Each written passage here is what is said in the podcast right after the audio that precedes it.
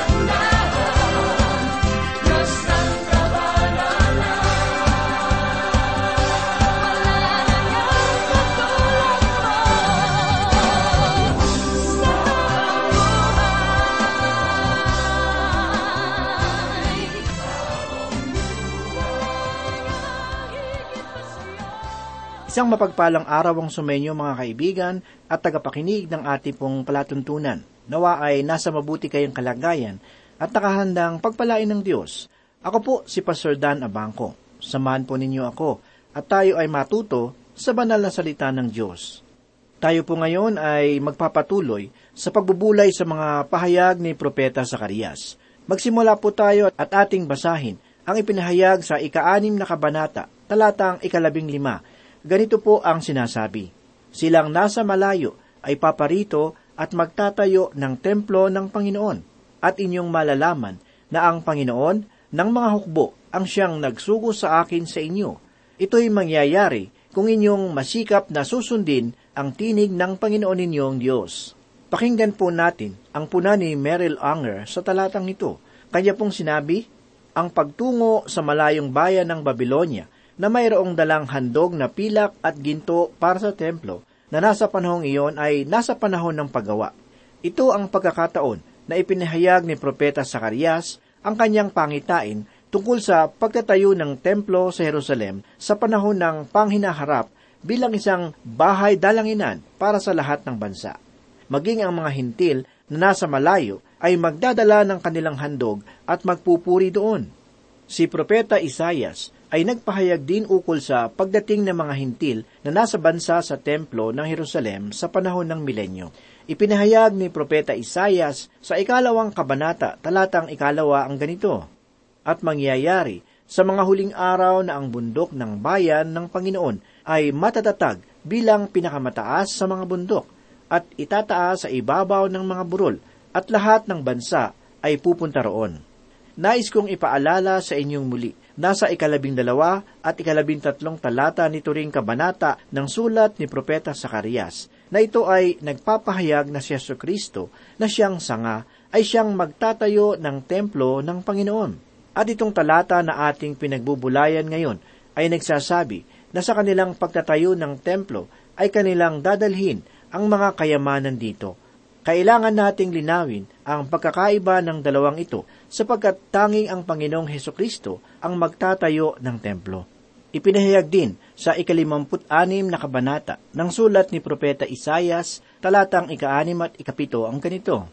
At ang mga dayuhan na sumanib sa Panginoon upang maglingkod sa Kanya at ibigin ang pangalan ng Panginoon at maging Kanyang mga lingkod, bawat dangingilin ng sabat at hindi nilalapastangan ito at nag-iingat ng aking tipan sila ay dadalhin ko sa aking banal na bundok at pasasayahin ko sila sa aking bahay dalanginan.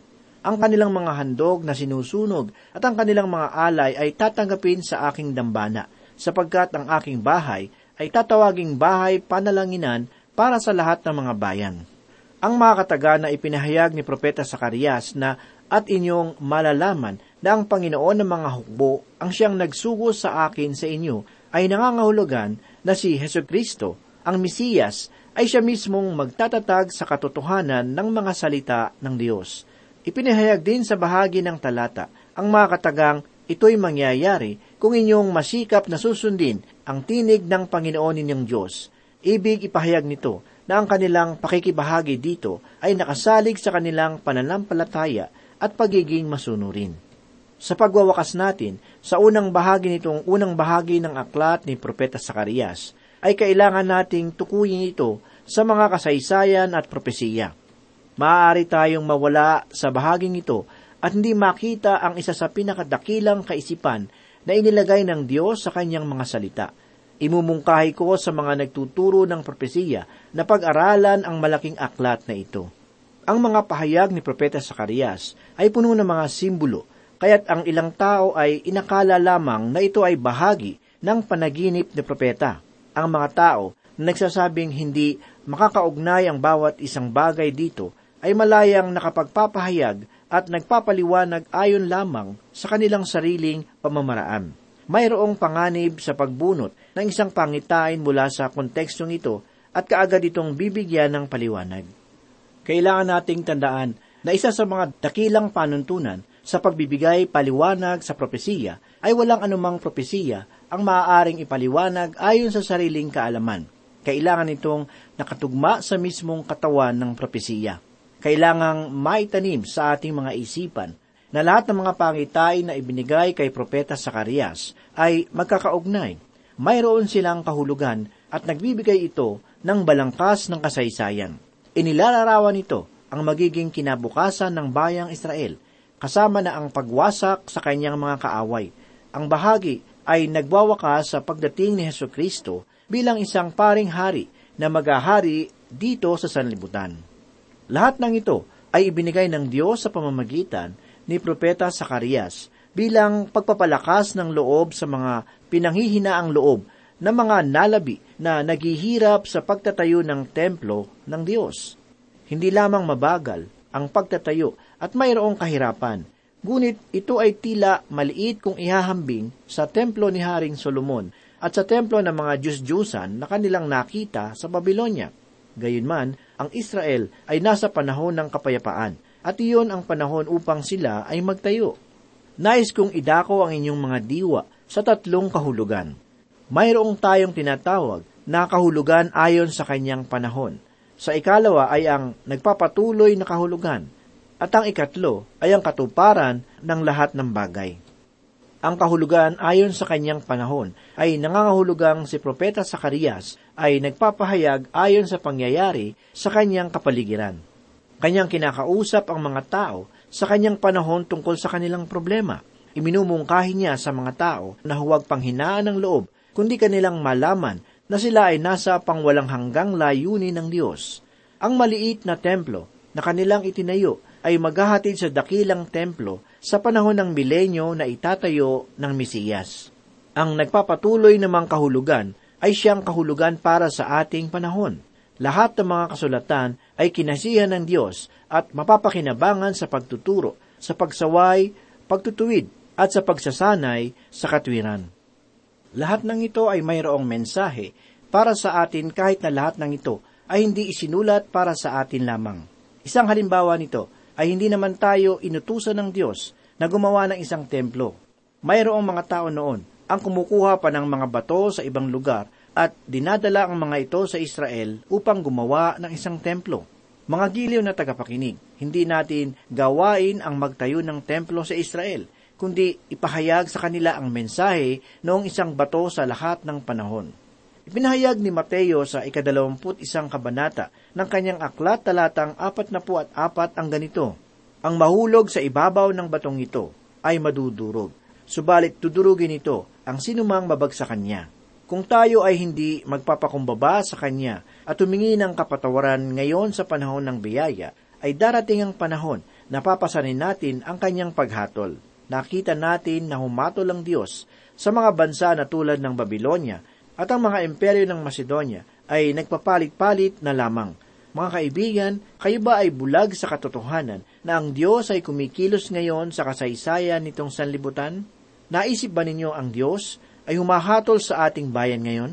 Ang mga kasalukuyang pangyayari ay tunay na magtuturo sa atin kung gaano kabilis na mapausbong ng Diyos ang isang kaharian at kung gaano rin niya ito kabilis na pabagsakin. Kung makikinig ka sa iba't ibang grupo ng tao, lalo na sa telebisyon, ay tila wala itong mensahe para sa atin. Maaring mayroong kayong naririnig na munting tinig ng Diyos dito sa pangitain ni Propeta Sakarias ang kanyang mga pangitain ay hindi magulo at ang paliwanag ay kapani-paniwala. Ang huli at ikatlong kahulugan ay ang katuparan ng lahat ng bagay. Ang kasaysayan ay dumadaloy sa daluyan ng propesiya. Muli ay nais kong basahin ang ipinahayag sa ikalabing dalawang talata na ganito po ang sinasabi. Sabihin mo sa kanya, ganito ang sinabi ng Panginoon ng mga hukbo. Narito ang lalaki, ang pangalay sanga, sapagkat siya ay magsasanga sa kanyang dako at itatayo niya ang templo ng Panginoon. Ang sanga na ating nakita ay walang iba kundi ang ating Panginoong Heso Kristo, isang ugat mula sa isang tuyong lupa na siyang namatay sa krus para sa atin. Ngunit siya ay muling paparito. Pinahayag sa ikaapat na kabanata ng sulat ni Propeta Sakaria sa ikalawang talata na sa araw na iyon ay magiging maganda at malwalhati ang sanga ng Panginoon at ang bunga ng lupain ay ipagmamalaki at ang bunga ng lupain ay pagmamalaki at sa ikaluluwalhati ng mga nakaligtas na taga-Israel. Siya ang magiging pari sa kanyang trono. Sa ating pagkakaalam nito ay makatutulong ito sa atin na makita ang mga bagay. Maaring mayroong mga tao na nagsasama-sama sa isang lugar, ngunit sila ay nagpupulong sa pangalan ng Panginoon at sila ay nagsasaliksik upang siya ay papurihan. Pinag-aaralan nila ang mga salita ng Diyos at nais nilang gawin ang kanyang kalooban. Maaaring ang grupong ito ay hindi tanyag sa sanlibutang ito, Ngunit, mas mahalaga sa plano ng Diyos kaysa sa mga pagpupulong ng mga pinuno ng mga bansa. Maaring ito ay mahirap sa ibang mananampalataya sapagkat ang sanlibutan ay hindi nakikita ang mga bagay ayon sa pananaw ng Diyos. Ang maliit na grupong iyon ng mga mananampalataya ay makakasama sa dakilang pag-awit sa kordero. Ipinahayag sa ikalimang kabanata ng pahayag talatang ikasyam at ikasampu ang ganito. At sila ay nag-aawitan ng isang bagong awit na nagsasabi, Ikaw ay karapat-dapat na kumuha sa aklat at magbukas sa mga tatak nito, sapagkat ikaw ay pinatay, at sa pamamagitan ng iyong dugo ay binili mo para sa Diyos ang mga tao mula sa bawat lipi, wika, bayan at bansa, at sila'y iyong ginawang isang kaharian at mga pari para sa aming Diyos, at sila'y maghahari sa ibabaw ng lupa. Iyon ang daan na nais nating tahakin. Maaring ang mga mananampalatayang ito ay hindi pansinin ng sanlibutan. Gayunman, sila ay mananatiling mahalagang bagay sa plano at layunin ng Diyos. Ngayon naman po ay lilipat tayo ng ating pagbubulay sa ikapitong kabanata nitong sulat ni Propeta Sakarias. Sa ikapito at ikawalong kabanata ay makikita natin ang isang makasaysayang panimula. Tulad din ito, ang mga nilalaman noong maikling pahayag ni Propeta Hagay. Sa gitna ng propesiyang iyon, si Propeta Hagay ay ipinadala sa mga pari upang magtanong tungkol sa kautusan. Itinanong niya, itinanong niya na kung ang isang bagay na malinis ay hipuin ng isang marumi, ito ba ay magpaparumi sa kanya? At ang kasagutan dito ay hindi. At kung isa namang marumi ay mahipo ng isang malinis, ito ba ay magiging marumi? Ang kasagutan ay oo. Dito sa pambungad sa kasaysayan na sulat ni Propeta Sakarias ay mayroon din tayong pamamaraan kung paano harapin ang problema. Nais ko pong basahin natin ang ipinahayag sa unang talata nitong ikapitong kabanata ng sulat ni Propeta Sakarias. Ganito po ang sinasabi. Nang ikaapat na taon ni Haring Dario, ang salita ng Panginoon ay dumating kay Sakarias ng ikaapat na araw ng ikasyam na buwan ng Chislev. Ang kahangahangang bagay dito ay muling magpapahayag si Propeta Sakarias ng isang mahalagang bagay. Malinaw niyang sinasabi na ito ay hindi niya sariling pahayag, kundi mga salita mismo ng Panginoon.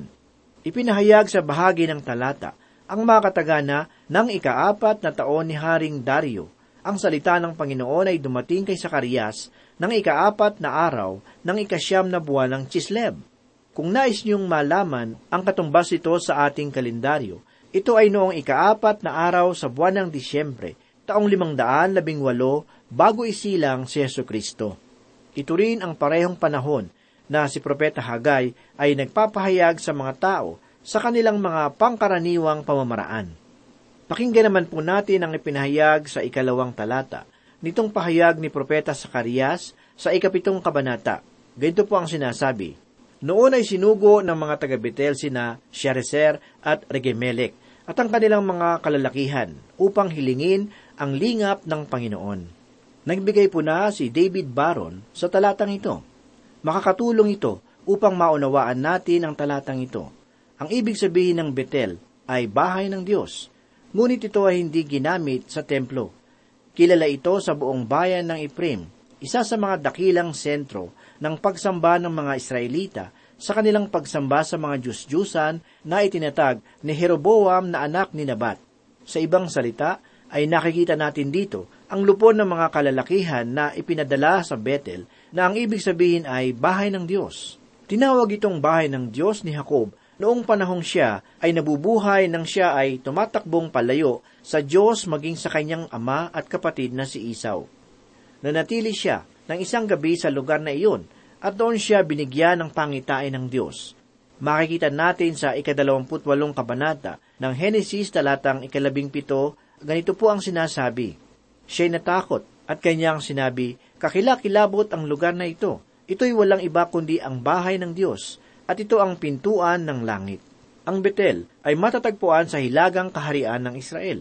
Ito rin ang lugar na kung saan itinayo ni Jeroboam ang isa sa mga guyang ginto upang ito ay sambahin. Ang lupon ng mga kalalakihang ito ay hindi binubuo ng mga kalalakihan mula sa tribo ni Huda. Maaaring sila ay mula sa tribo ni Ephraim. Dahil sa katunayan na ang mga kalalakihang ito ay bumaba mula sa Betel, ay nagpapakita na ang mga tao na mula sa tinawag na sampung na walang tribo ay hindi naman talaga nawala, sapagkat ang ilan sa kanila ay naninirahan sa Betel. Kung babasahin ninyo ng maingat ang aklat ni Propeta Ezra, ay matatagpuan ninyo na maraming tao na nagbalik mula sa pagkakabihag sa Babylonia ay muling nanirahan sa mga bayan sa hilaga ng dagat ng Galilea ang bahagi ng lupain na kung saan kabahagi ang sangpung tribo na bumubuo sa hilagang kaharian ng Israel. Lahat ng labing dalawang tribo ay naroon at kumakatawan sa lahat ng mga tribo. Alamin naman po natin ang pinahayag sa ikatlo hanggang ikaanim na talata. Kanyang ipinahayag ang ganito, upang magsalita sa mga pari ng bahay ng Panginoon ng mga hukbo at ang mga propeta na sinasabi, Iiyak ba kayo at mag-aayuno sa ikalimang buwan gaya ng aking ginawa nitong maraming taon, nang magkagayoy dumating ang salita ng Panginoon ng mga hukbo sa akin, na sinasabi, Sabihin mo sa lahat ng tao ng lupain at sa mga pari, nang kayo'y mag-ayuno at tumangis ng ikalima at ikapitong buwan, nitong pitumpung taon, kayo ba'y nag-ayuno para sa akin? Kapag kayo'y kumakain at umiinom, di ba kayo'y kumakain para sa inyong sarili at umiinom para sa inyong sarili? Ang mga kalalakihang ito ay bumaba mula sa Betel upang makipag-usap sa mga pari sa templo sa Jerusalem, at sila ay mayroong ding dalang katanungan. Ang kanilang tanong ay mayroong kinalaman sa ritual. Ganito ang kanilang katanungan. Ang ritual ba ay tama o mali? Ang mga tao ay nagsimulang mag-ayuno bago pa man bihagin sa Babylonia at ito ay nagpatuloy hanggang sa kanilang pagkakabihag. Ipinahayag ni Haring David sa ikaisandaan, tatlumput pitong kabanata ng awit, sa una at ikalawang talata. Ganito po ang sinasabi, Sa tabi ng mga ilog ng Babylonia, doon tayo'y naupo at umiyak, na ang Zion ay ating maalala. Sa mga punong sose sa gitna nito, ating ibinitin ang mga alpa natin doon. Mga giliw naming tagapakinig, sila ay kailanman ay hindi binigyan ng Diyos ng araw para sa pag-aayuno. Ang ibinigay ng Diyos sa kanila ay pitong araw ng pagpipista. Ang pag-aayuno ay galing lamang sa kanilang sariling kapasyahan. Nagtalaga sila ng mga araw para sa pag-aayuno at pagtangis noong panahon ng kanilang kapighatian. Nagtala sila ng mga araw para sa pag-aayuno at pagtangis noong panahon ng kanilang pagkakabihag at kanila itong pinagpatuloy hanggang sa matapos ang kanilang pagkakabihag. Subalit hindi sila pinagpapala ng Diyos. Ang isang maliit na bahagi ng kasaganahan ay kanilang nalasap. Marami sa kanila ang nagpapatayo ng kanilang mga bahay at naging panatag. Pero sila ay patuloy pa rin sa pagtangis. Kanilang sinasabi na, amin itong ginawa, ngunit kami ay hindi pinagpapala ng Diyos.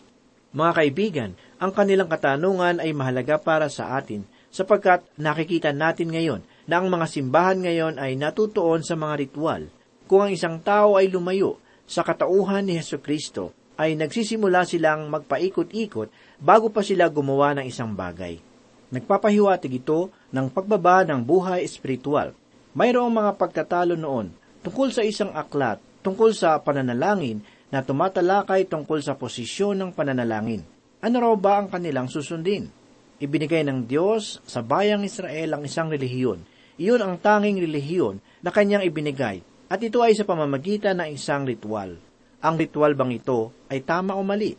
Ito ang katanungan ng mga taong ito. Ipinahayag nila na sila ay nag-aayuno at tumatangis at ito ay tila walang kabuluhan. Magbibigay si Propeta Sakarias ng kanyang kasagutan patungkol sa katanungang ito. Hindi pumaroon ng Diyos at nagsabing ito ay mali o hindi. Hindi niya ito sinagot ng tuwiran. Makikita natin na mayroong tatlong kasagutan sa katanungang ito. Ang unang tugon ay ganito, kung ang puso ay matuwid at ang ritual ay tama rin. Ang ikalawa namang kasagutan ay ganito ang sinasabi, kung ang mali ay puso, ay mali rin ang ritual. Ang ikatlo namang kasagutan ay matatagpuan sa ikawalong kabanata na naglalaman na ang layunin ng Diyos ay hindi nababago ng mga ritual. Iyon ay tutugon sa mga tao na nagsasabing gawin natin ito o iyon upang mahadlangan natin ang pagparito ni Heso Kristo mga kaibigan, hindi ninyo maaaring pagalawin ng isang segundo anumang bagay na inyong gagawin. Hindi ba ninyo nalalaman na ang sanlibutan ito ay pinaiinog ng Diyos, ang anumang inyong gawin ay hindi makakahadlang sa anumang inyong gagawin. Inaakala ng mga taong ito na ang mga ritual ay mayroong kinalaman sa pagpapabago ng plano ng Diyos. Sa susunod nating pag-aaral ay ipapaalam ng Diyos na nais niyang tuparin ang kanyang layunin.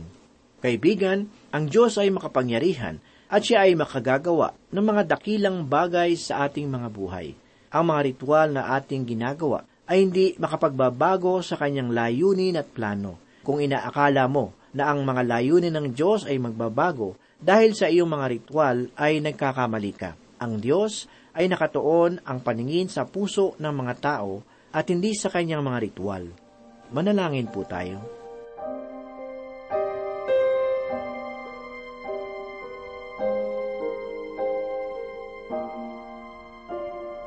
Muli po kaming nagpapasalamat, Panginoon, at nagpupuri. Muli ay nabusog po ang aming mga kaluluwa sa iyong mayamang salita.